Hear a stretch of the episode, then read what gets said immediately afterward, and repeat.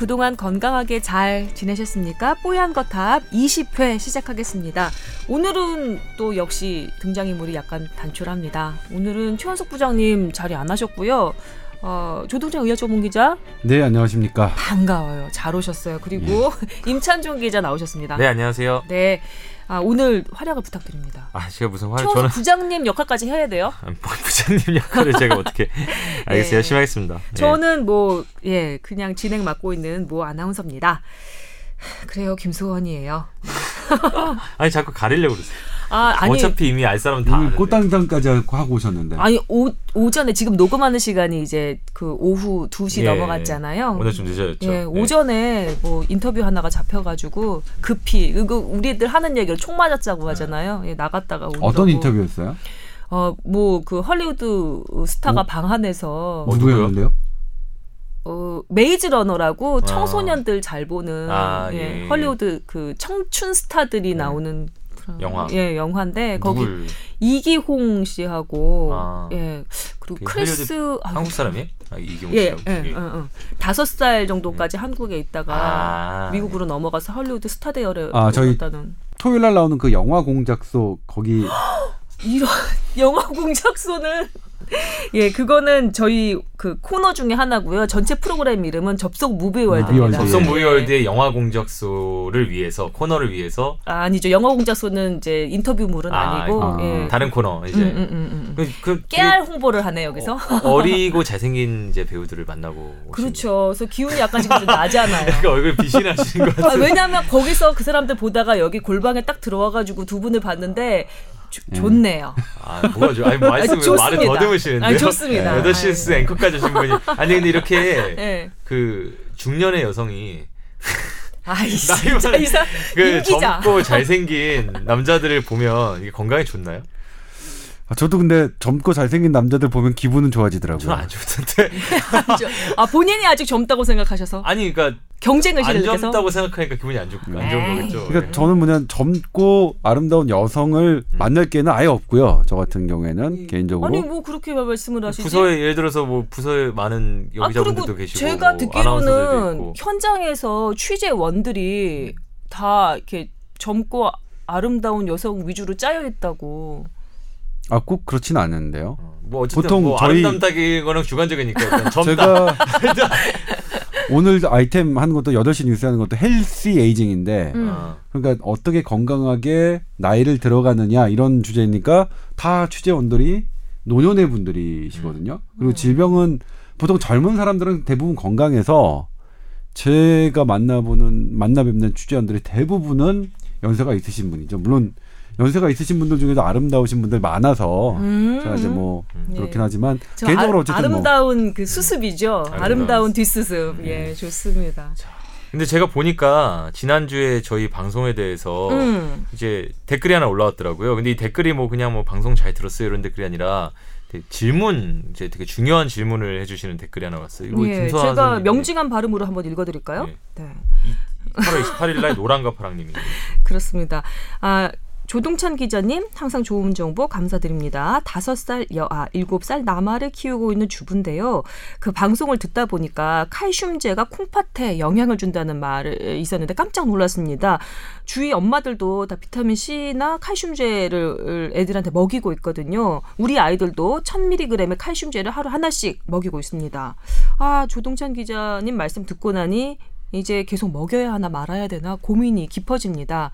AS 한 번만 부탁드립니다. 이렇게 올려주셨습니다. 네, 저도 이제 그 댓글을 봤고요. 그래서 어린이에게 칼슘제 복용이 어떤 효과가 나타나느냐 에 대한 관련 연구를 찾아봤는데 어린이는 별로 안 나타나더라고요. 그러니까 어린이에 관한 연구는 별로 없어요. 별로 없다. 예. 칼슘제가. 그러니까 어린이의- 대한 예. 연구도 없는 거죠. 예, 그렇죠. 작용과 부작용에 대해서. 음. 근데 그러니까 생, 어떤 생각이 들었냐면 건강한 어린이에게 잘 먹는 어린이에게 과연 칼슘 보충제를 먹여야 한다는 근거는 도대체 어디서 왔을까라는 퀘스천 마크는 들었어요. 네, 네. 찾아보면서 네.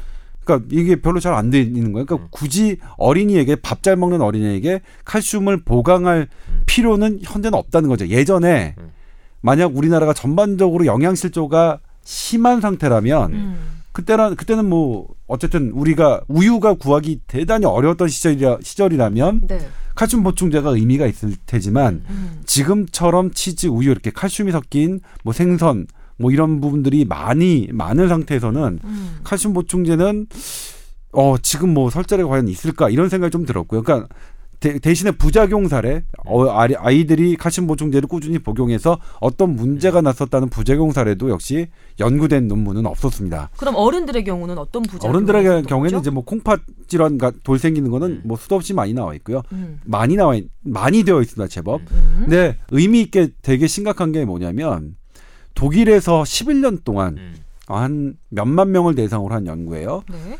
칼슘 보충제를 복용했던 사람들이 심근경색 사망률이 2.7배가 더 높았습니다. 오히려 아, 건강 2.7 배. 예. 콩팥뿐만이 아니라 예. 심근경색까지. 왜냐면 이제 칼슘이라는 건 부족해도 문제지만 많아도 문제거든요. 네. 음. 이를테면 어 우리가 수혈을 받으면 네.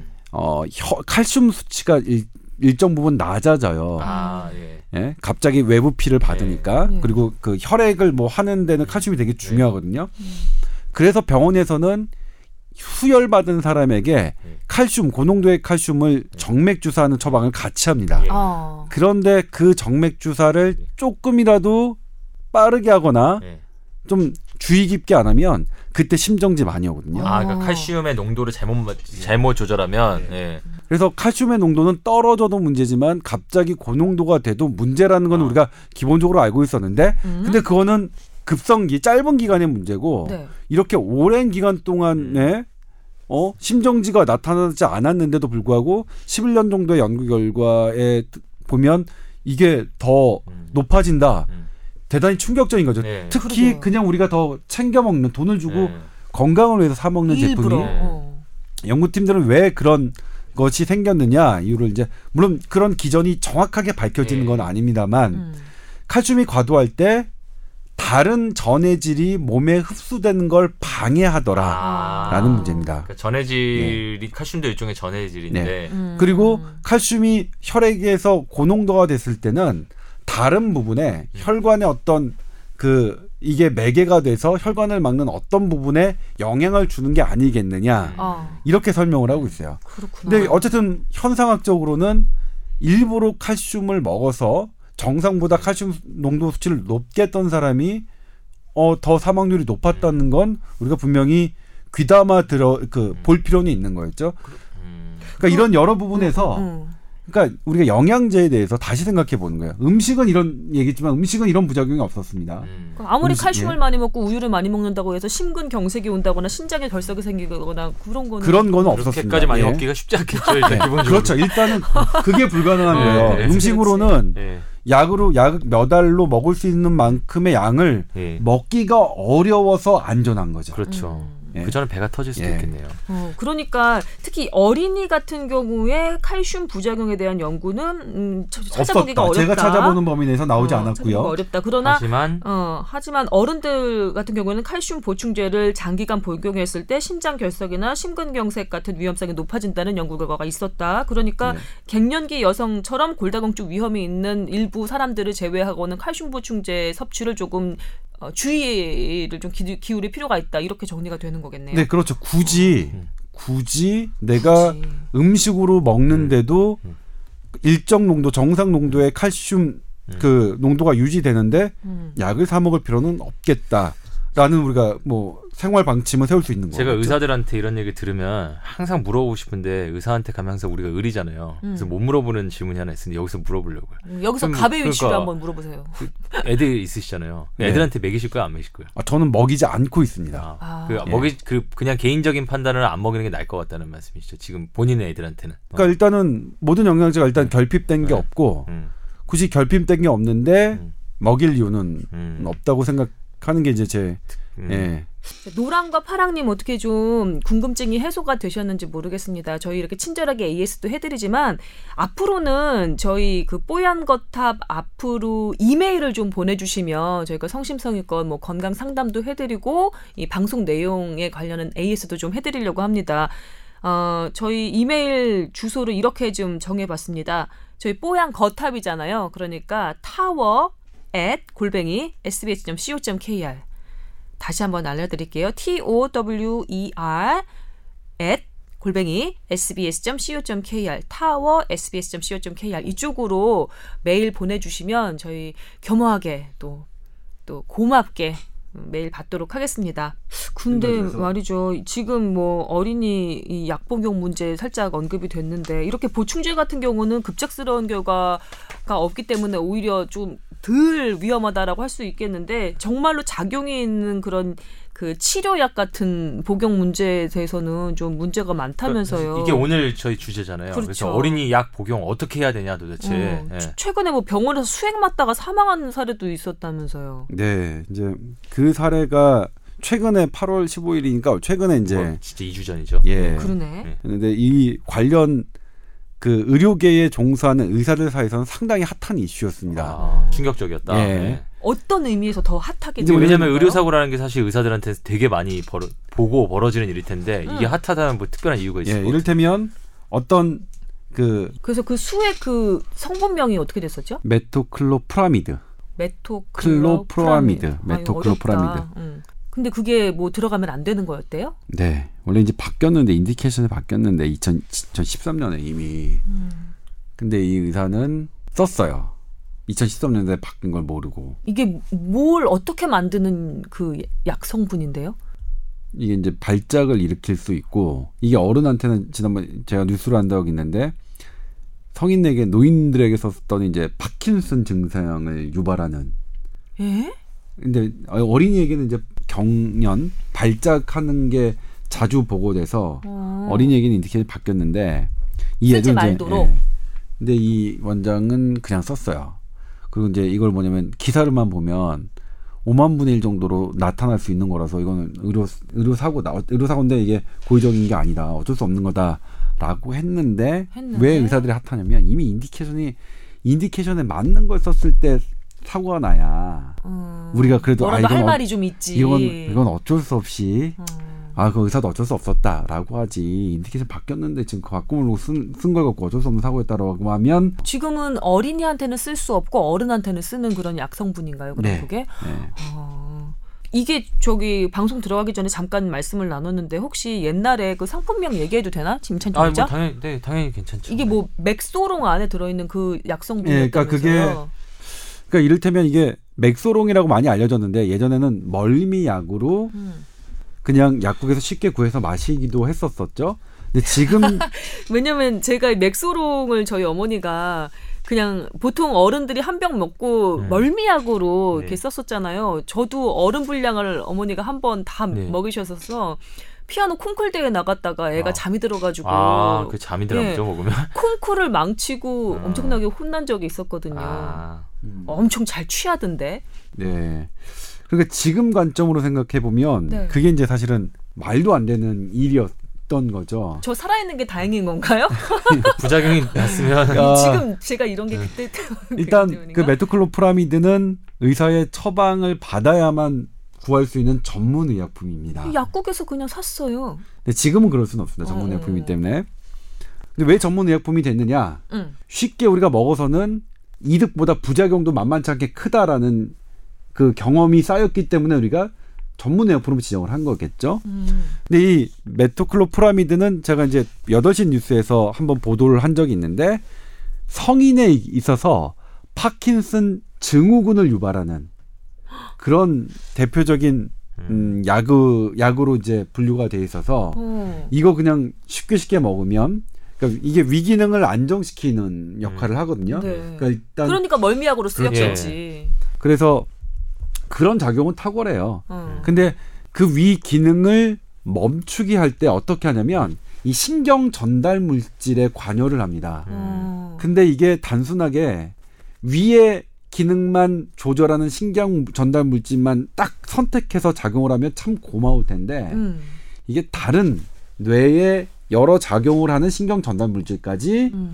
작용을 하는 거예요. 음. 그래서 오래 복용했을 때 파킨슨 증후군이 생길 수 있고 어린이에게서는 발작하는 거 있잖아요. 경기하는 어. 증세가 많이 보고됐습니다. 음. 그런데 이 지금 문제가 되는 그 기사 안에 의사는 그 indication 바뀐 것도 모르고 피에다 직접 이거를 주입한 셈인 아니 거잖아요. 그러니까 피해자가 애한테. 주입한 거는 그건 맞는데 네. 뭐냐면 그건 indication상 문제는 예, 없는데. 2013년 7월 10일에 우리나라도 바뀌었거든요. 뭐냐면 쓰지 못하게 1세 미만에 대해서는 아예 쓰지 말고 음. 음. 그다음에 언제 쓰냐?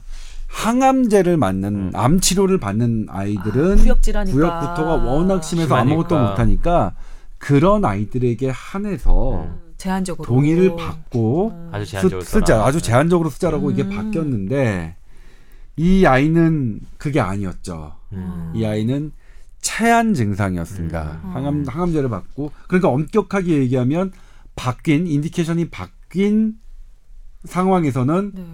이 지금 지가 현재 indication 상에서는 이 2013년 아이에서는 7월 예, 이후로는 예, 7월 10일 이후로는 지금 써서는 안 되는 건데 음. 물론 그래요. 이제 이렇게 해서 이 약을 써서 사망할 확률, 발작을 해서 사망할 확률은 대단히 낮습니다. 음. 5만 분의 1, 이 기사에서 나왔던 것처럼 5만 분의 1일 수도 있어요. 그보다 더 적을 수도 있고.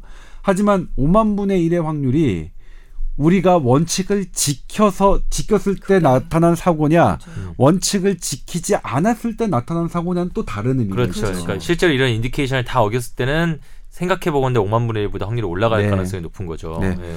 그래서 이 부분은 아쉬운 게 있어요. 그래서 이게 크게 기사화되지는 않았지만 우리 관련 그 관심 있던 선생님들이 음. 이건 indication에 음.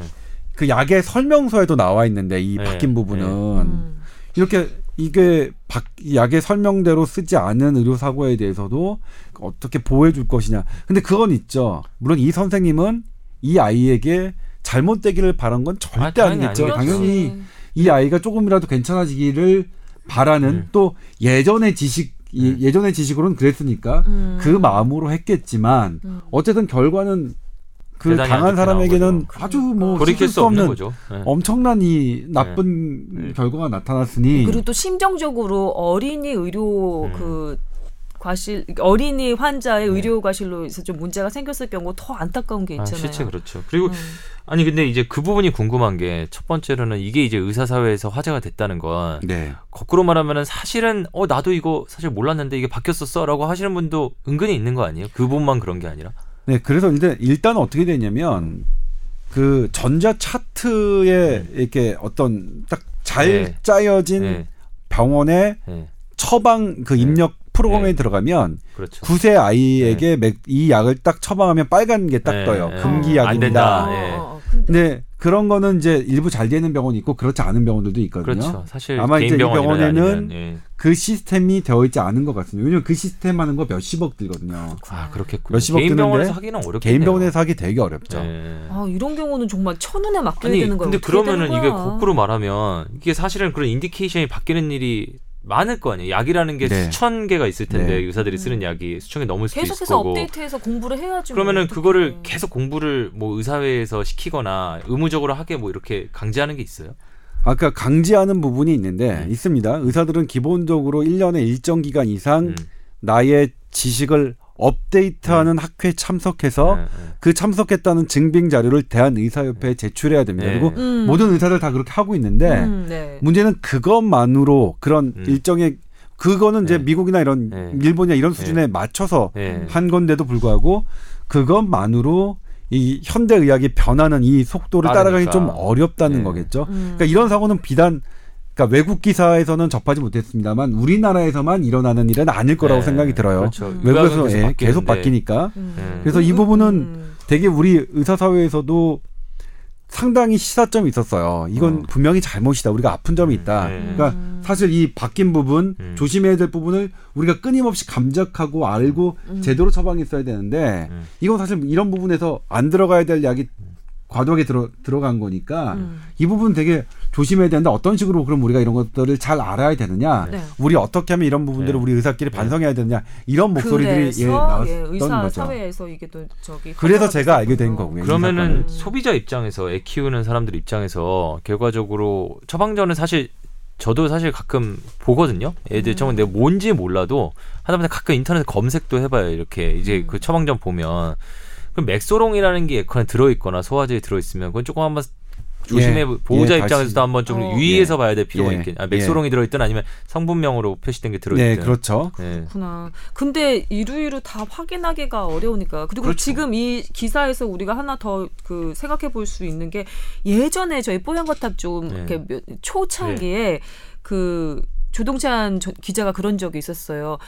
아이들 투약의 경우 그냥 어른 분량의 그 한 절반 정도나 삼- 뭐 3분의 1 정도로 그 용량만 작게 해서 먹이면 되는 거로 생각하는 경우가 있는데 전혀 다르다. 음. 네. 예, 아이들 투약의 경우는 완전히 또 다른 그, 그, 문제다. 소아 응급실 뭐이 응. 문제 얘기할 때 그 얘기를 그렇게 했었죠. 얘기를 했었거든요. 예. 지금 얘기 들어보니까 정말 그런 어린이한테는 정말 쓸 수 없는 아예 그 처, 처방 자체를 그 금지시켜 버리는 그런 그 경우였던 거잖아요. 네. 근데 그래서 사실은 이 이제 조동찬 선, 그 기자 기사를 보니까 이런 기사도 있더라고요. 뭐요? 이게 어린이에 대한 그 투약 실수가 음. 성인의 이제 2.7배라고 해요. 그러니까 음. 그러니까 예를 들어서 뭐 약을 해서 하나 먹어야 될 걸 성인 기준으로 성인식으로 얘기하면 두 개를 먹는다던가 음. 뭐 먹, 잘못된 아예 약을 이상한 약을 준다든가. 그렇지. 근데 이게 그리고 애, 애들 엄마 같은 경우는 음. 그 용법 용량 같은 거보다는 먹이기 쉽게 애들이 막 먹기 싫어하니까 난리치니까요. 그냥 예. 빨리 엄- 아빠 숟가락에다가 네. 하나 넣어가지고 그러니까. 꿀꿀꺽 삼키게 네. 하고 그런 경우도 많거든요. 근데 그래서 도대체 그 이유가 지금 여러 가지가 있는데 그 이유가 뭐예요? 그렇게 어린이에 대해서 뭐 그냥 우리 상식적으로 애들은 맞추기 힘든가 보다 이렇게 생각을 하는데 뭐 특별히 그런 이유가 있고 그 조금 안 그러려면 어떻게 해야 되는지. 그리고 이런 것도 있다. 그 약이라는 게 왠지 몸에 좋을 것 같은 거예요. 그러니까. 그래서 조금 더 먹어도 아, 그죠 빨리 크게, 날것 같은. 어, 그러니까 크게 건강에 지장 없고 네. 오히려 또 치료 기간을 좀 음. 줄일 수 있을 것만 같은 음. 그런 기대를 하게 만드는 묘한 그게 있다니까요. 그- 너무 아줌마 같았나? 네. 뭐 저도 그래요. 저- 저도 왜냐면 어차피 약을 먹을 건데 음. 적게 먹으면서 이게 효과가 덜 나오느니 약간 그치. 더 먹여서 그 심정적으로 그런 네, 게 심정적으로 있어요. 저도 저마저도 그러니까. 그러니까 애들 엄마 아빠들이 그런 마음에서 조금 이렇게 좀 투약 실수, 용법 용량 잘 안 지키고 이- 하는 경우도 있는 것 같아요. 네. 얘기 좀 이제 들어볼까요, 이제? 일단 어, 투약 실수든 아니면 처방이 완전히 이제 처방의 오류든 음. 약물의 부작용으로 사망하는 사례에 대한 급진적인 연구들 을 보면 네. 암 사망 다음으로 많다 이런 연구들도 있어요. 어린이 투약 실수가 아니 전체요, 전체 전체. 투약 아, 실수. 투약 실수라는 게 예. 암 다음으로 많다 예. 사망 원인으로. 예. 무섭다. 그런 그런 보고서도 있습니다. 그걸 이제 아직 정론으로 받아들일 거냐 말 거냐는 좀 논란이 있긴 하지만 네. 근데 미국 같은 경우에는 이런 그 어떤 사람이 사망한 경우에 음. 그 어떤 이유로 사망했느냐는 부검 시스템이 잘 발달돼 있어서 음. 감염병도 그렇지만 이런 약물 사고들도 대부분 잘 밝혀져 있는데 네. 우리나라는 역시 약물 사고에 대해서도 잘 밝혀지지 않았습니다. 아. 그러니까 이를테면 독감 사망자 미국은 해마다 2만 명 나오는데 우리나라는 추정치만 나오거든요. 음. 왜냐면 그렇게 음. 돌아가신 분이 그 감염은 밝히지 않으니까. 음. 네. 이를테면 이제 근데 그게 약물 부작용에도 똑같이 적용이 돼서 음. 미국에서는 해마다 22만 건 정도가 약물 사고가 있고 그 중에 한 한 만 명 정도가 사망한다 이런 보고서가 네. 있어요. 근데 우리나라는 약물 부작용으로 사망한 사례가 한 건도 없어요. 아, 그건 어, 좀 그거 말이 안 이상한데? 된다. 그러니까 이건 뭐냐면 우리나라가 한 건도 없는 완벽하게 어.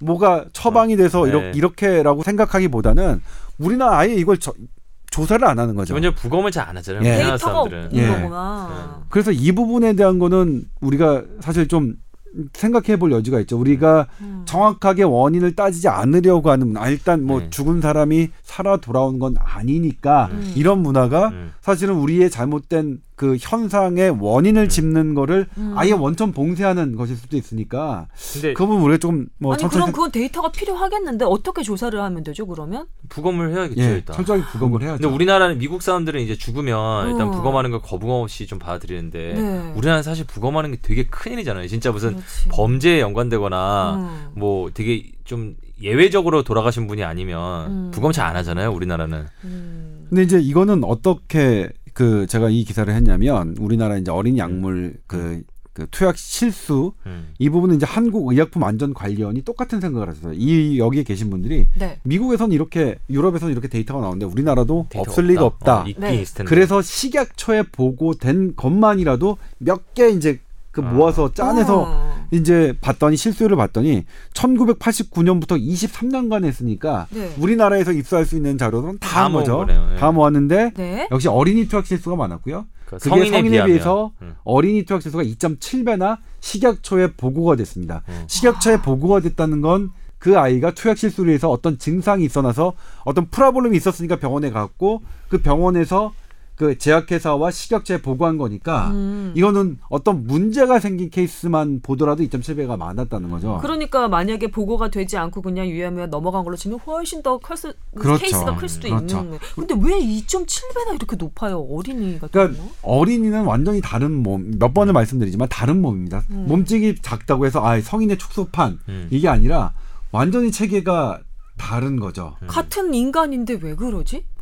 그러니까 어린이는 더 성장해야 되니까 예. 성장하는데 집중적인 어떤 신체 기관부터 발달을 하는 거죠. 아. 그러니까 이를테면 어린이는 성인에 비해서 어- 머리가 훨씬 더 크거든요. 음. 그러니까 머리는 어쨌든 먼저 키워놔야 음, 되는 네. 기관이니까 음. 그래서 머리에 어떤 혈관을 주기 위해서 하는 부분들이 상당히 많이 발달돼 있어요. 아. 그리고 뭐 다른 부분은 머리를 발달시키다 보니 나머지 신장이나 심장이나 허파 이런 부분들은 상당히 아. 작거든요. 아. 그러니까 작은 몸집에서 약이 약간 과도하게 들어온다면 성인보다 훨씬 큰 음. 그 데미지가 생기는 음. 거죠. 그럼 왜 그럼 이렇게 어린이 투약 사고가 더 많은 거예요? 그것도 두 번, 두 2.7배나. 이제 우리나라 같은 경우에는 원인이 밝혀지지 않았습니다. 왜 이런 투약 실수들이 했는지 조사조차도 안. 됐습니다. 그냥 이제 사례만 신고 근데- 사례만 있는 예, 거고. 신고 사례만 있는 거예요. 근데 네. 외국, 미국 같은 경우에는 그럼 어떻게 되느냐? 네. 숟갈로 떠먹일 때 가장 투약 실수가 많았다. 아까 김소원. 아나운서 말한 우와. 것처럼 어른 숟갈로 그냥 네. 애들 숟갈이든 어른 꼴깍 삼켜 숟갈이든 이러면서 그냥 예. 넣어주니까.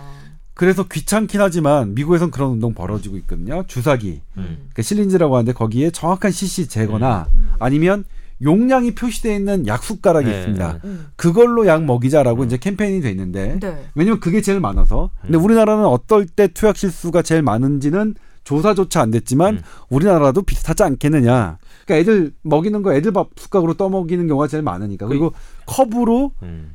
다축 눈대중으로 하잖아요. 음. 그런 부분이 아닐까 싶어요. 그 요즘에는 음. 그렇게 줘요. 약국에서도 그래서 보니까 그런 문제를 좀 인식한 약사분이신지 음. 그렇게 주더라고요. 그 제가 받아보니까 조그만 그, 그 플라스틱 약병 있잖아요. 네. 거기 용량이 표시가 돼 있잖아요. 아, 고기를 하고 봐서. 근데 보통 애들 약이 하나만 먹이는 게 아니라 섞어서 섞어서 먹여요. 돼요. 그러면은 요만큼 섞고 요만큼 섞은 다음에 근데 그게 또 흔들면은 음. 그게 되게 또 여기 흐르고 이러잖아요. 이게 이렇게 음. 밖으로 삐져나오고 그러잖아요. 그거를 또 약간 애들 모양으로 귀엽게 음. 그걸 막는 약간 오리 모양 이렇게 앞이 틀어먹는 게 있어요. 음. 그걸 틀어먹고 섞어서 애를 딱 눕힌 다음에 거기다 이제 완전 짜 넣어서 이제 입에다 음. 짜 넣는 거죠 한마디로. 그러니까 어. 그런 식으로 그게 좀 그나마 그분은 이제 의- 약사분이나 의사분이 좀 이런 거에 대한 의식이 있는 분인 거죠. 그렇게 네, 안 하고 그렇죠. 그냥 몇 미리 먹여 먹이세요 이렇게 얘기한 다음에 큰 시럽통에다 주면 사실 그거 못 맞, 그렇지. 맞추기 되게 어렵거든요. 그거. 맞아요. 요즘에는 그 바늘 뺀 그 플라스틱 주사기 같은 거 네. 주셔서 이렇게 이렇게 그 거기는 이제 확실하게 눈금이 음. 표시가 되어 있으니까 아예 입 벌리라고 해놓고 이렇게 딱짜 넣게 음. 주사기로 딱짜 넣게 그렇게 저 복용 지시 네. 해주시는 분도 계시더라고요. 사실 그, 그 복약 지시가 사실은 이거 예전에 이거 좀 딴 얘기인데 예전에 우리 아이템 했었는데 그게 약사님들한테 우리가 지불하는 약값에 음. 들어가 있더라고요. 어, 그 약사가 네. 복약 지 의무야? 그러니까 의무라기보다 그 값을 받아요. 아. 그러니까, 그러니까 물론 뭐 이 사람이 특별히 요구하지 않고 안 해도 뭐 그걸 누가 아 이거 왜 복약 지시 안 해주세요 왜돈 음. 환불해 주세요 이렇게는 안 하지만 네. 거기에 그 책정되는 그 가격에 아. 그 복약 지시를 하는 그 값이 책정이 돼 있어요. 그걸 제대로 안 해주는 거는 직무유기. 그럼 그건 직무유기. 그렇죠. 사실 엄밀히 말하면 직무유기죠. 예. 그렇군요. 그럼 음. 그 아까 그, 유, 그 어린이 그 투약 실수 그, 네. 그 2.7배 더 많다는 거 중에 네. 가정에서 투약하는 거 말고 의료 현장에서 그 투약 실수하는 것까지 합산된 건가요? 그러면? 네, 합산된 건데. 근데 의료 현장에서는 잘 아시는 분들이 왜 그랬을까? 근데 이제 이 여기서 여기서 이 논문 이분이 음. 이제 논문을 쓰셨는데 그 논문 중에서도 음. 각 병원에서 온 거는 거의 보고서가 없다. 아, 실제로 근데 병원에서 그런 투약 사고가 없었겠느냐 미국도 아. 있는데 이건 근데 또 이건 의외네요. 제가 이제 그 기사의 인터뷰는 뭐냐면 그렇게 근데 나가면 그 병원은 아예 이제 막그 그렇지. 나쁜 병원이다 이렇게 찍히는 게 있어서. 대부분의 병원들이 숨기려고 하는 건데 음. 사실 이제 그 문화는 우리가 좀 생각해 볼 필요가 있어요. 사실 우리의 실수를 냉정하게 보고하는 거는 그 실수한 건 잘못이지만 음. 보고하는 거는 실수를 한 이후에 가장 잘하는 거잖아요, 솔직하게. 음. 근데 그런 보고를 했던 병원을 대단히 이제 막 이렇게 나쁘게 하고 하다 보니 음. 이게 이 감추는 경향이 있어서 예전에도 그렇게 말씀하셨죠. 예. 보고하는 병원만 계속 나쁜 병원들은 그러니까 예, 그래서 이분은 그 논문에 그렇게 쓰셨어요. 저한테 인터뷰도 그렇게 하셨는데 그렇다 보니 실제로 더 중요하, 중요하고 어쩌면 더 이게 더 이제 조금 우리가 잘 모르는 세계인 병원에서의 이런 사고율은 거의 보고가 되지 않았다 라고 얘기 하더 말씀하셨거든요. 무서워지네. 근데 사실 그런 것 같아요. 왜 우리 차 음. 그살 때도 그 리콜 옛날에 예. 이제 그 발표를 하면 아니 이렇게 어저 제대로 못 만드는 차였어라고 하면서 음. 그 흰눈으로 보는 사람들이 음. 있었는데 요즘은 리콜 대상 있다고 이렇게 자꾸 이렇게 얘기해주는 그 자동차 브랜드가 훨씬 더 믿음이 가고 음. 좋잖아요. 그런 것처럼 의료 현장에서도 좀 이런 분위기가 생겨야 될 것 같아. 자꾸 자꾸 이렇게 솔직하게 보고를 하고 거기에 대한 조치를 충분히 취하겠다고 얘기를 줘서 환자들한테 믿음을 주는 거 이게 더 중요할 것 같은데. 근데 쉽지는 않은 문제인 것 같아요. 사실 근데 또 말씀처럼 음. 그 리콜 브랜드 자동차도 음. 그냥 우리가 봐, 아, 제 정직하네 이런 인상은 있지만 음. 막상 또 차 살려고 그러면 그것도 안 사게 되거든요. 그 브랜드 차를 또 살려고 그러면 야, 요 전 모델이 바로 리콜됐던 건데 야, 이거 내가 그러니까 왜냐면 본인이 아, 그게 음. 예컨대 내가 매일매일 사 먹는 뭐 이렇게 물이나 우유 뭐 뭐가 됐든 음. 매일매일 뭐 구입하거나 특별한 일이 없어도 아주 사소한 비용만 들여도 할 수 있는 거면 음. 그런 인식을 가지고 구할 텐데 의사도 마찬가지고 음. 병원도 마찬가지고 차도 마찬가지고 되게 자기한테는 그게 되게 엄청 중요한 거란 말이야 한 번의 선택이 음. 그러니까 그게 또 그렇게 됐을 땐 사람이 요만한 거라도 하나 있으면 잘 안 선택하게 되거든요 그러면 그런 면이 있는 것 같아요 그게 사, 음. 예. 사회적 전반적 분위기인 것 같기도 하고 물론 이제 의학계 내부에서는 음. 원천 봉쇄하자 그런 소화의 약물 사고를 원천 봉쇄하자라는 음. 움직임이 계속 있어요. 그러려면 이제 원천 봉쇄를 프로그램을 완전 완벽하게 개발하는 거죠. 그 아이의 체중과 어. 음. 나이와 음. 이걸 아, 입력하면 그냥 자동으로 어떤 약들이 자동으로 다 계산되게끔 아, 어. 용량이 얼마 써야 용량이 되고. 얼마 써야 되는지도 다 계산되게끔 음. 그러면 indication 바꾼 거는 예, 다 지금. 뭐냐면 제, 제가 병원에서. 활동할 때 제 동기들 음. 소아과 음. 의사들은 레지던트들은 음. 전부 다 계산기 갖고 했거든요. 그때는 예. 아. 그러니까 사실 저희 내과 성인들만 되더라도 계산기 갖고 안 하고 대충 암산으로 해요. 네. 근데 소아과 그 전공한분들은 전부 다 계산기로 해가지고 안 되니까. 되니까 해서 계산기를 항상 들고 다니면서 그렇게 했었는데 이, 이 에피소드가 정말 많은 것을 얘기해 주네. 음. 예. 근데 그러다 보면 이제 사람이다 사람이 또 피곤하고 하다 보면 그런 계산하는 게 좀 틀릴 수가 있겠죠. 그래서 지금은 그렇게 환자의 그 아이의 체중을 넣으면 그 각각 막는 용량별로 쫙 완벽하게 그냥 프로그램이 계산해 주는 것들이 지금 개발되고 있는데 그것도 개발하는데 사실은 뭐 200억인가 든다고 그러더라고요. 아유. 그러니까, 그러니까 사실 대단히 또좀 돈이 들어가는 문제긴 해요. 그러니까 그건 또 모든 나라 미국도 다 그렇게 하고 있는데 안 그렇게 하고 있지 않거든요. 음. 예. 근데 그럼에도 불구하고 미국이 안 한다고 해서 우리나라도 할 필요 없다 이렇게 얘기할 수도 없는 거 아닙니까? 근데 그 수백억이 들, 들은 걸 개발하면 모든 예. 병원이 다 공짜로 쓸 수 있는 것도 아니잖아요 그것도 아니 근데 그걸 개발하는 업체는 전자 업체인데 네. 그 그분이 그거를 예, 되잖아. 그러니까 그 돈 주고 막- 사야 되는 거지 막대한 돈을 개발, 들여서 개발한 걸 전국 병원에 무료로 배포해 주시면 참 감사하겠는데 음. 그러기는 쉽지 않지 근데 않을까 그런 싶어요. 거는 나라에서 할 수도 있는 거 아니에요? 아까 말씀하셨던 그 무슨 약을 치면 아홉 살이면은 뭐 이건 빨간색이 뜨고 이런 네. 시스템이나 이런 것도 음. 그냥 막 되게 무식한 생각으로 하면 사정을 잘 모르는 사람 생각하면 어 그럼 당연히 나라에서 무슨 시스템을 지금 뭐 저도 해주는 그거 얘기를 아니야? 하고 싶었어요. 예. 그런 생각이 드는데 그걸 다 사기업이 개발해서 사기업이 또 돈 주고 다 수십억씩 주고 깔았어야 되는 그것이야말로? 공공의료일 것 네. 같은데. 저도 근데 이를테면 지금 되게 웃기지만 전자 처방 네. 그 시스템 있잖아요. 네. 우리나라에서 나라에서 대중 거 하나도 없습니다. 그리고 전 전자로 엑스레이 보는 거 있잖아요. 네. 훨씬 더 쉽게 네. 하는 거 그것도 몇십억 드는 거거든요. 그런데 그것도 나라에서 해준 거 전부 다 없습니다. 다 사기업이 개발해서 다- 사기업이 예, 팔고 사기업이 개발한 거고 다 각자 각 병원들이 사- 개별적으로 저희가 돈 내서 하는 네. 거거든요. 음. 그러니까 우리나라 같은 경우에는 이게 이제 이게 여담입니다만 나라에서 전혀 병원에 투자하지 않고 그 병원을 통제하는 나라는 전 세계에서 우리나라밖에 없습니다. 그러니까, 그러니까 영국 같은 아, 경우에는 어. 나라가 완벽하게 통제하잖아요. 음. 근데 뭐냐면 나라가 전부 다 대주는 거야 영국 정부가. 돈 내는 사람이니까 예. 근데 영국 정부 영국에서도요. 그거 제가 말씀드리는데 모르시는 분이 있는데 자기 돈 내고 별도 음. 나라 돈안 받고 자기 돈 내고 병원 하는 사람 있잖아요. 네. 영국 정부가 일체 컨택 못 합니다. 그게 이제 거기서는 진정한 사병원인데 음. 그러니까 감기 환자 내가 1년 100만 원 받겠어. 아니 말어 내가 내 돈 주고 하는 어, 건데 어. 이거는 영국 정부도 터치 못 해요. 음. 음. 근데 우리나라는 내가 내 돈 주고 지금 병원이지만 감기 환자는 항상 뭐 7,900원만 받아. 음. 900원만 지금 받아. 그런 이런. 상황이니까 음, 음. 좀 우리나라가 특수한 상황인데 그러다 보니까 이게 정부에서도 강요할 수 있는 부분이 있고 강요할 수 없는 부분이 있어요. 그러니까 니네 강제로 니네 전부 다 이 기계 사. 어. 물론 정부가 돈이 있어서 구입해서 일괄적으로 구매해서 다 놔주면 좋겠는데 돈 너무 많이 들어. 그건 돈이 너무 많이 드니까. 네. 그래도 해야지. 그러니까 그런 게 어린이가 참- 미래라면서. 아니 어린이뿐만 아니라 이거는 사실 다른 성인들 의료사고나 의료하고도 다 관련이 돼 있는 것 같은데 근데 그 기본적으로 어린이의 몸은 아주 예민하고 그리고 어, 투약이나 치료 처치에 아주 취약하잖아요. 그러니까 연령별로 몸 크기별로도 정말 정밀하게 계산을 해가지고 투약 처치를 해야 되니까. 근데 그게 그 프로그램은 음. 그냥 개별적으로 돈 주고 사야 된다. 에이. 어. 현재까지는 이제 우리나라에서 개발 단계에 있고요. 지금 시, 시범 가동하고 있는 네. 걸 제가 봤는데 어떤 정말 좋더라고요. 그, 그, 그냐면 시동 가동하는 네. 거를 저가 보도를 하겠다 했더니 그 업체의 그 네. 이를테면 엠바고 네. 이게 아직 결정되지 아, 아직 않았다고 안- 보도를 못 하게 하더라고요. 어. 그러니까 그 업체에서도 되게 기밀 사항인 거예요. 어. 함부로 그 노하우를 알려줄 수 없는 어, 아직 완전히 예, 개발이 안 본인들은 되게 끝났으니까. 막대한 돈을 투자했기 근데 때문에 그, 그게 지금 이제 뭐 각급 병원에 네. 깔리기 전에 너무 안타까운 의료 사고들이 많이 일어나고 네, 있잖아요. 그 그러니까요. 지우 다른 지우인 이름 것 어, 같은데? 지우로 돼아 있더라고요. 지우네요, 지우. 어, 예. 어. 일단 그 다시 예, 이거는 사실 대단히 그 우리 의료 의사들도 상당히 이제 좀 충격이었죠. 지우라는 아이가 팔이 부러져서 음.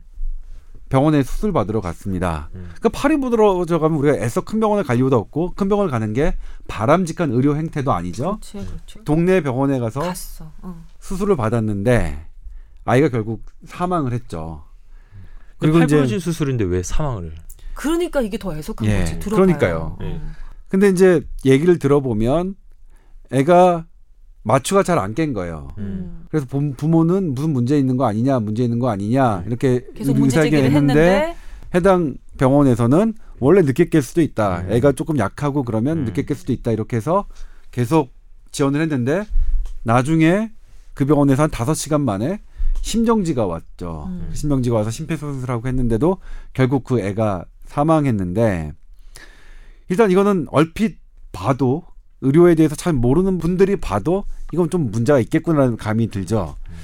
어쨌든 아이가 팔 부러져서 수술 받으러 간 애가 그 사망한 거는 일- 일반적이지 않으니까요. 근데 봤더니 거기에 어떤 사건이 있었냐면 어 여러 가지 문제가 있었는데 일단 간호사 분들이 그러니까 이 규정을 어겼습니다. 음, 예. 그러니까 정규 간호사와 그 간호 보조 간호조무사. 예, 간호 조무사 이 어. 비율을 네. 어느 정도 이렇게 맞춰야 되는데 비율이 엄격하게 틀렸습니다. 그러니까 회복실에서 네. 환자를 일대일로 하는 간호사 네. 캐치해야 되는 그 간호사의 그 능력이 조금 퀄리티가 네. 좀 떨어졌다 네. 이렇게 얘기할 네. 수 있겠고 또 거기서는 또 아이에게 주는 어. 이 소아 진통제 네. 이 부분이 없었어요.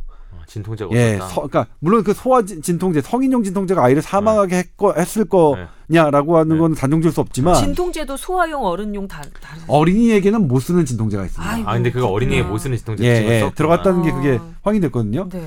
그러니까 그거 그게 근데 아이의 결정적인 사망 원인이라고 할 수는 없지만 여튼 잘못은 잘못인 거지. 당하는 입장에서는 어쨌든 간에 음. 아이에게 쓰면 안 되는 어. 약이 들어간 거면 무조건 싫은 그 거 아닙니까? 사망 원인은. 뭐예요 그럼? 예? 사망 원인은 아직 정확하게 밝혀지지 않았는데 부검으로는 그 마취가 깨어나는데 네. 문제가 있었을 것이라고 그 판단된다, 추정된다라고 이제 부검이가 밝혔어요. 그러니까 마취의 어떤 문제라는 거죠. 네.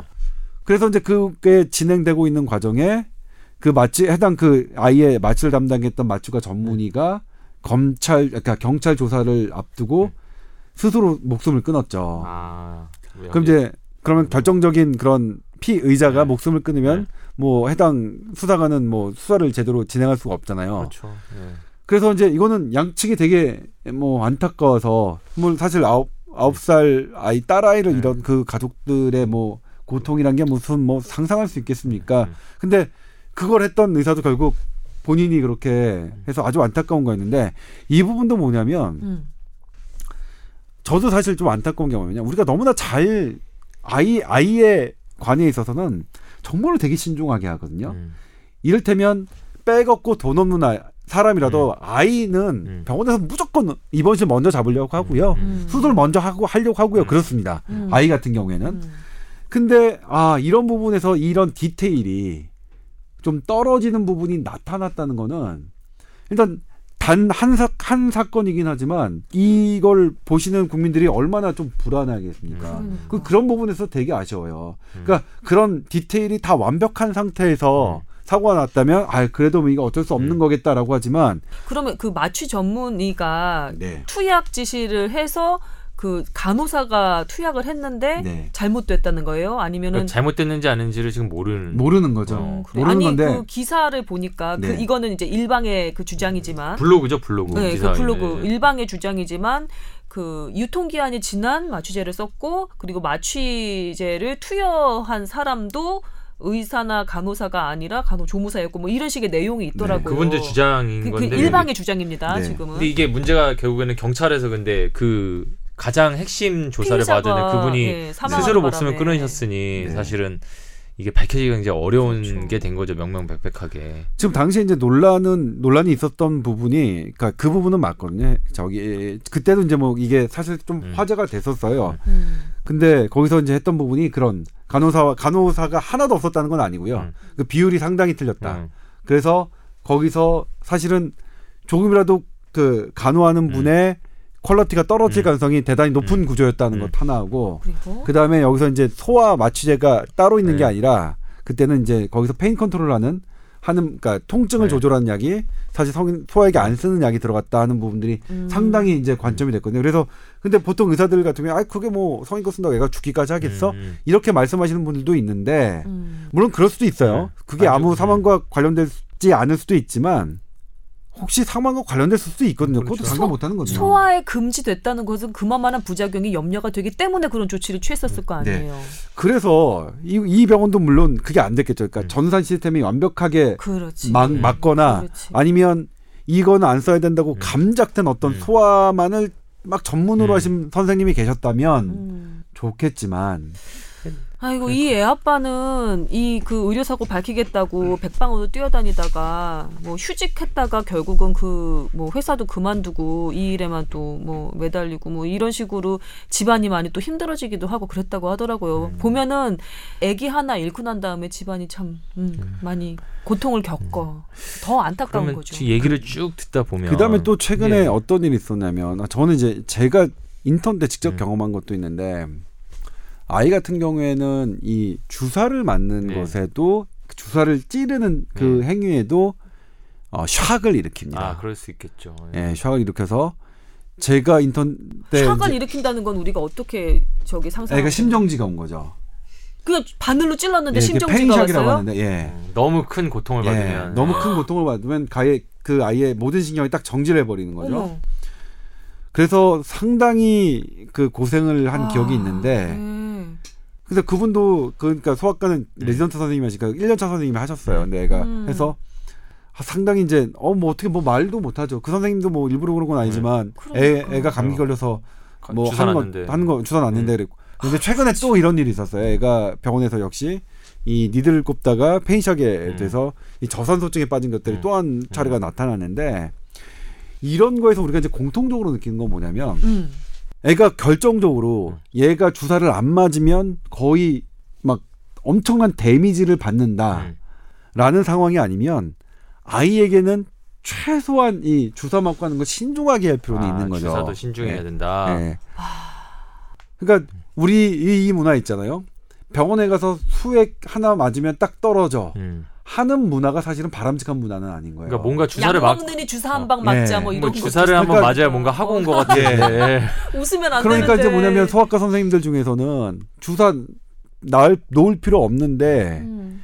엄마들이 주사를 안 놔주면 내 환자가 끊긴다 안 온다 음. 주사 놔주는 병원으로 간다 음. 그렇죠. 하는 거 우리가 다시 생각해 봐야 되는 그래요, 거죠. 맞아요. 사실은 맞아요. 왜냐하면 그 그냥 이것도 또 무식한 일반 소비자 입장에서 생각했을 때 의료 소비자 입장에서 생각했을 때 병원에 갔는데 요즘 병원에서 약도 안 주잖아요. 맞아. 그럼 그냥 의사를 만나가서 이런저런 얘기를 주고 처방전 한장 주고 끝이면은 뭔가 보람이 뭐, 뭐 없어. 종이 한장 그냥 받- 받은 거 외에는 아무것도 안 한 것 같은 거예요. 간 보람이 없어. 아니, 근데, 근데- 이런 얘기가 정말 예. 안 되는 얘기라는 그렇죠. 거잖아요. 원래 근데 그 이게 무식한 얘기라는 근데 이제 거죠. 뭐냐면- 특히나 어린이 환자의 네. 경우는 제가요 더. 어. 제가 저도 아프면 제 애를 데리고 병원에 가는데 네. 네. 제가 저 저도 의사인데 왜 병원을 네. 데려가느냐 뭐 때문에 데려가느냐 소아과 선생님이 애 숨 쉬는 거 네. 청진기로 들어주는 네. 것, 음. 장 어떤지 네. 장음 봐주는 것, 음. 그다음에 목해서 네. 목 얼마나 부었는지, 맞아요. 귀에 중이염 있는지 없는지 음. 봐주는 것 때문에 가는 거예요. 그렇죠. 그거 사실은 어, 해주는 거 없는데 주사도 안 놔줬는데 그거 아무것도 아니냐 아닌 거 아니냐 엄청난 겁니다 사실은 그러니까 엄청난 기술이에요 그치. 그거 네. 그냥 고도 네. 아주 기술이. 예, 줄뚱살뚱해야 네. 터득할 수 있는 기술이라서 어.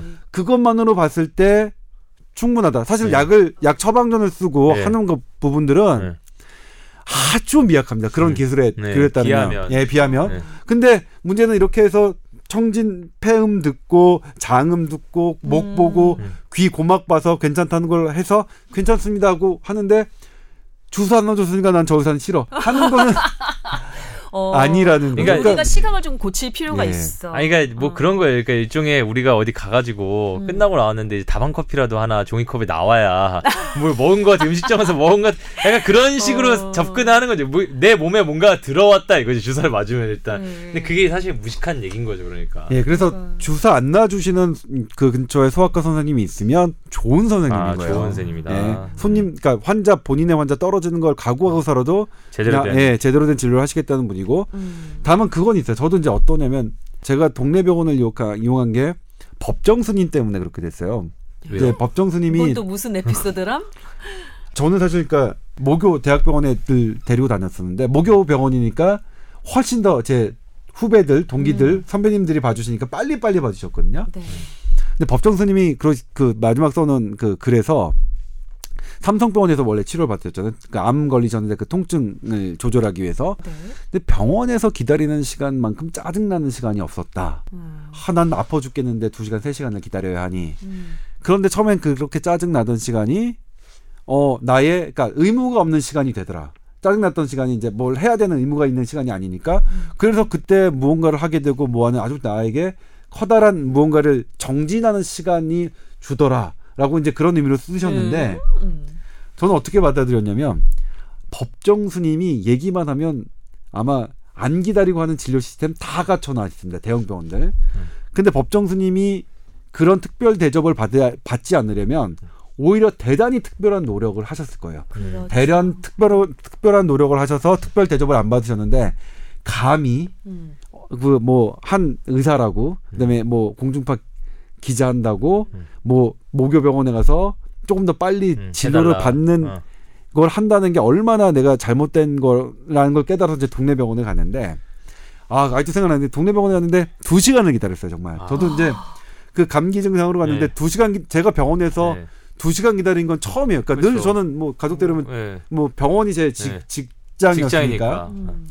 두 시간을 기다렸는데 진료를 1분 맞으신 거예요 네. 진짜 음. 어 그건 서운하더라고요 네. 음. 그러니까 나는 아니 선생님 진짜로 청진 이거 제대로 네. 들으신 거 이게 따지고 싶었어요. 네. 그러니까 원래 선생님들 들으면 여러 번 듣고 네, 여러 번 앞에도 해보고, 듣고 네. 뒤에도 듣고 네. 해주시는데 음. 그래도 그렇게 하면 이제 빠르게 하시면 3분 네. 5분 정도 하시는데 이분은 딱 앞쪽만 드시는 거예요. 네. 그럼 뒤쪽도 뒤쪽은 안 들어주시나 뭐 이런 생각 들고 고막도 한쪽만 네. 보시는 거예요. 양쪽 다 안 봐주시고 이런. 아 그러니까 그래서 좀 서운하긴 하더라고요. 그런 부분. 그래서 아 선생님들 힘드시겠지만 네. 그래도 그런 좀 네. 그렇게 봐주시는 거 네. 좀잘 봐주시고 그다음에 주사 안 놓는 것 갖고 뭐라고 하시는 거는 우리 이제 우리 환자분들이 조금 우리가 잘못 좀. 예 저 같은 경우는 제가 한 중학교 한 1, 2학년까지 천식 환자였거든요. 네.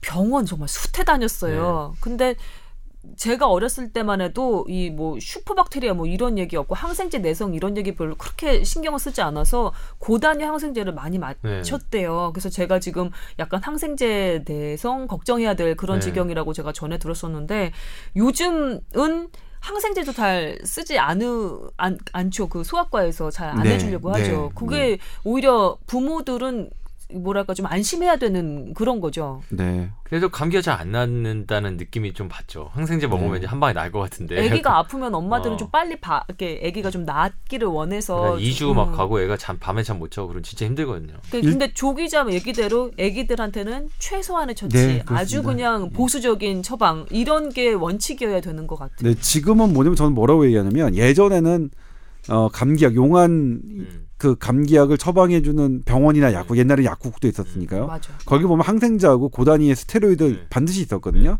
근데 요즘에는 뭐 그거 그런 거를 한다면 주변에 있는 동료 의사들이 가만히 있지 않는 분위기는 됐습니다. 아. 많이 이제 어, 그 투명해지고 네. 많이 좋아졌어요. 그래서 지금은 실제로 감기에 대한 항생제 처방률이 상당히 낮아졌습니다. 그래서 지금은 뭐냐면 의사 선생님이 소아과 선생님 보기에 아 이건 항생제 쓸 정도의 일이다라고 하면 저는 그거는 써 예, 들어야 된다고 어, 생각해요. 예. 어, 어. 그리고 지금 그 항생제에 대한 그그 불편한 그런 것들 있잖아요. 막그 리베이트 있고 뭐 이렇게 뒷돈 있는 거 아니냐. 음. 지금 거의 사라졌습니다. 제가 완벽하게 어. 사라졌다고 말씀드리기는 못하지만 음, 음. 동네에서 처방하는 항생제 알약에 대한 그런 뒷돈 거의 사라졌습니다. 그러니까 곳에 예. 있겠죠 뒷돈은. 아, 이- 항생제. 기자 마인드. 어. 그래서- 근데 그거는 사실이에요. 항생제 먹으면 성장 저해한다 뭐 이런 얘기도 돌았는데 그거는 뭐 항생제가 성- 성분인가 예. 그냥? 음. 그 항생제는 원래 장기 복용한 그런 예가 없어서요. 네. 많은 사람이 항생제 항상 단기간으로 쓰는 거거든요. 어. 그러니까 1년, 2년. 그러니까 성장에 영향을 주려면 뭐 1년, 2년 이 정도가 돼야 이제 우리가 논할 수 있는 건데 음. 항생제가 성장에 관한 이 부작용은 제가 아직 보지는 못했습니다. 음, 음, 그렇군요. 저 알겠습니다. 그러면 조금 정리를 하는 오늘 방송 여러 가지 얘기를 했는데 네. 좀 가이드라인 주시죠. 그러니까 애 키우는 엄마 아빠들이 음. 그러니까 애한테 약을 먹일 때 혹은 병원에 갔을 때 이러 이러 이런 점은 좀 유의해라 아니면 이러 이런 점은 좀 알고 있어라라고 좀 정리를 해준다면 어, 꼭 필요한 게 어떤 게 좀 있어요? 치료약 플러스 비타민제, 영양제 이런 것까지도. 예. 그래서 일단은 집에서 가정에서 할 수 있는 일이라면 약 용량은 대단히 정확하게 해야 된다. 음. 우리가 아주 생각했던 예. 대충 숟가락으로 어렴풋이 잡았던 이 부분들이 아주 드물게는 아주 드문 얘기는 하지만 심각한 영향을 주는 예도 있다 음. 하는 거고 네. 나머지는 사실은 두 사건 음. 지유와 음. 우리 그 아홉 살 아- 음. 골절된 사건은 사실 보호자가 어떻게 할 수 있는 부분은 여지는 없어요. 그렇죠. 음. 없어서 이 부분은 의료계가 더 그 각성해야 되는 건데 좀 더 이게 double system을 만들어야겠죠. 특히 아이의 약 용량이나 이런 부분에 대해서는 음.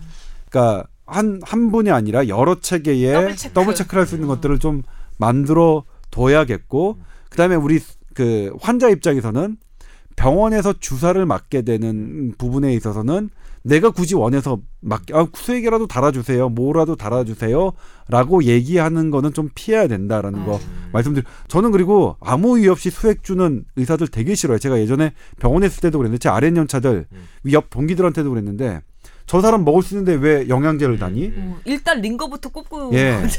그런 있으니까. 거는 저는 대단히 예전에도 싫어했어요. 그러니까 의사 그 의사들이 진짜 각성해야 되는 거예요. 미국에서는 말도 안 됩니다. 그러니까 제가 미국에서 진료 활동을 한 건 아니지만 네. 가끔 봉사단에서 미국 의사들 만나면 수액 하나 놓는 거 엄격하게 가이드라인에서 우리는 이제 가, 가면 아뭐 뭐 ODW 뭐뭐 그 아, 노말세란 이런 거 음. 하나 달아주세요 하는데 그쪽에 미국 간호사는 왜요? 음. 왜요? 어떤 것 어, 여- 여기 인디케이션에 아. 어디에 속하죠? 이렇게 묻더라고요. 아. 그러니까 우리가 조금 그런 부분에 대해서 덜 적양 부분이 있죠. 음. 그래서 우리 뭐 사- 이거는 뭐 냉정하게 말씀드리자면 저는 그런 의사들 싫어합니다. 그러니까 불필요하게 이렇게 딱 라인 잡고 음. 불필요하게 뭐 그러니까 먹을 먹는 약으로 대처하는데 주사제라는 거는 예전에 의사일 때부터 싫었고요. 네. 그래서 그 부분은 좀 의료계가 조금 더 각성해야 되지 않을까 싶어요. 그러니까 나머지 두 이 사망 사건 같은 경우에는 사실 보호자로서의 여지는 별로 없어요. 보호자가 잘못한 부분은 진짜 음. 전혀 없어요. 음.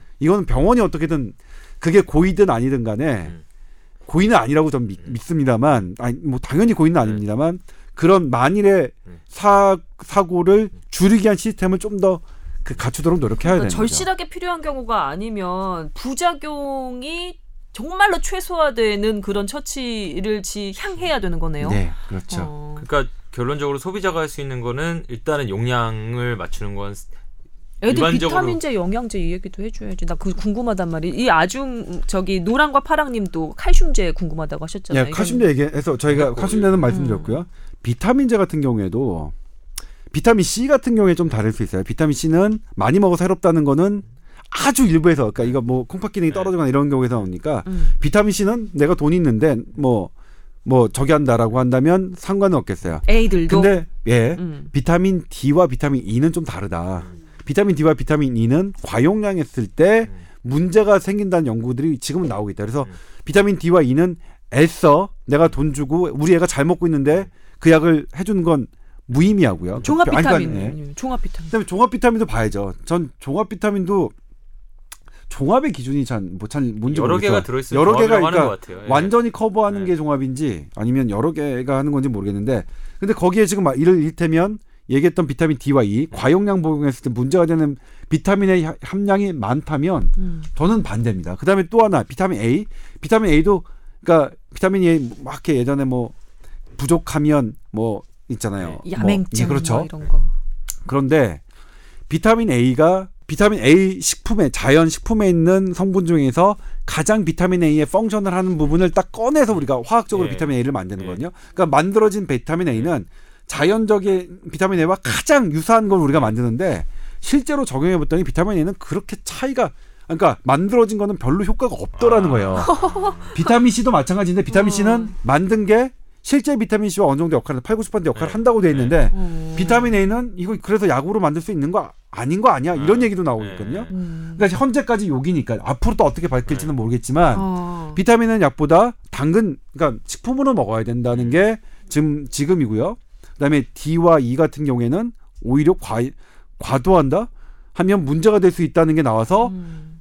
그 정상인 사람에게 적극 권장하지 않는다로 바뀌었고요. 음. 그다음에 C 같은 경우에는 뭐 많이 먹어서 해될 건 없으니까 음. C는 뭐 이렇게 한, 하신다는 논란이 건 예. 있죠. 지금 뭐 많이 먹어야 된다고 주장한 책 쓰시는 분도 있고. 예, 그건 이제 뭐냐면 제가 그 논란에 대해서 아, 또그. 제가 토론회 가서는 논란이 아니었습니다. 용량에 대해서는 토론회 가서는 이미 왜냐면 에비던스가 나와 있기 때문에 먹어서 주사제로 2,000mg 이상 주사제로 맞지 않고 먹어서 2,000mg 먹든 3,000mg 먹든 6,000mg 먹든 먹어선 다 배설돼요. 흡수 자체가 안 돼요. 먹는 걸로는 어. 이미 양력적 실험이 끝났어요. 그러니까 논란의 여지가 아니에요. 과용량의 비타민 C는 일단 그게 내 몸 속에 흡수가 돼야 그게 효과가 있든 말든 하죠. 그러니까 그렇기 때문에 어떻게 보면 많이 먹어도 괜찮다는 것이 다 매출이 되니까.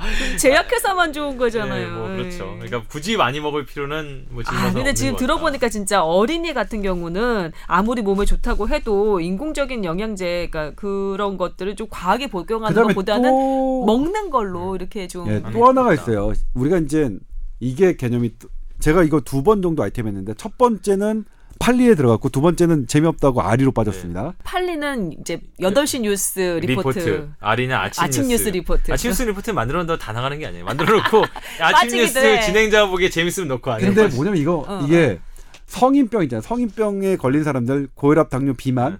사람들이 식습관이 되게 잘못돼 있어요. 근데 이 식습관의 원인이 언제 와 있느냐 보면 어렸을 때 와 있다는 거예요. 아, 그렇죠. 잘못된 게. 그러니까 성인병이 시- 원인은 성인 때 생기는 게 아니라 어릴 때 생긴다는 게 나왔어요. 연구 결과가 유럽과 아. 일본에서 네. 그래서 유럽과 일본에서는 어떻게 하느냐? 어렸을 때 이걸 고쳐야 된다. 식습관. 그래야 얘가 음. 나중에 성인병이 안 걸린다고 해서 어릴 때의 고혈압, 당뇨병 이런 것들을 가르치고 그거에 알맞는 식, 습관을 해야 돼 가르치고 있거든요. 어. 습관이 어쨌든 병을 만드는 네. 거니까. 어. 근데 이거 되게 중요한데 저희에서 한번 빠졌습니다. 아, 재미없다는 거예요. 결론적으로 이게 얘기를 좀 정리하면 뭐 응. 비타민 먹이는 것보다 그렇죠. 어렸을 때 식습관. 식습관 잘 길러주는 게 훨씬 그렇죠. 중요하다. 그러니까 어떤 음식을 제대로 섭취 않고 하지 않고 약으로 대체하려는 습관은 좋은 습관 아닌 위험한 거죠. 습관일 위험한. 습관일 수 아. 있는 거죠. 빙고.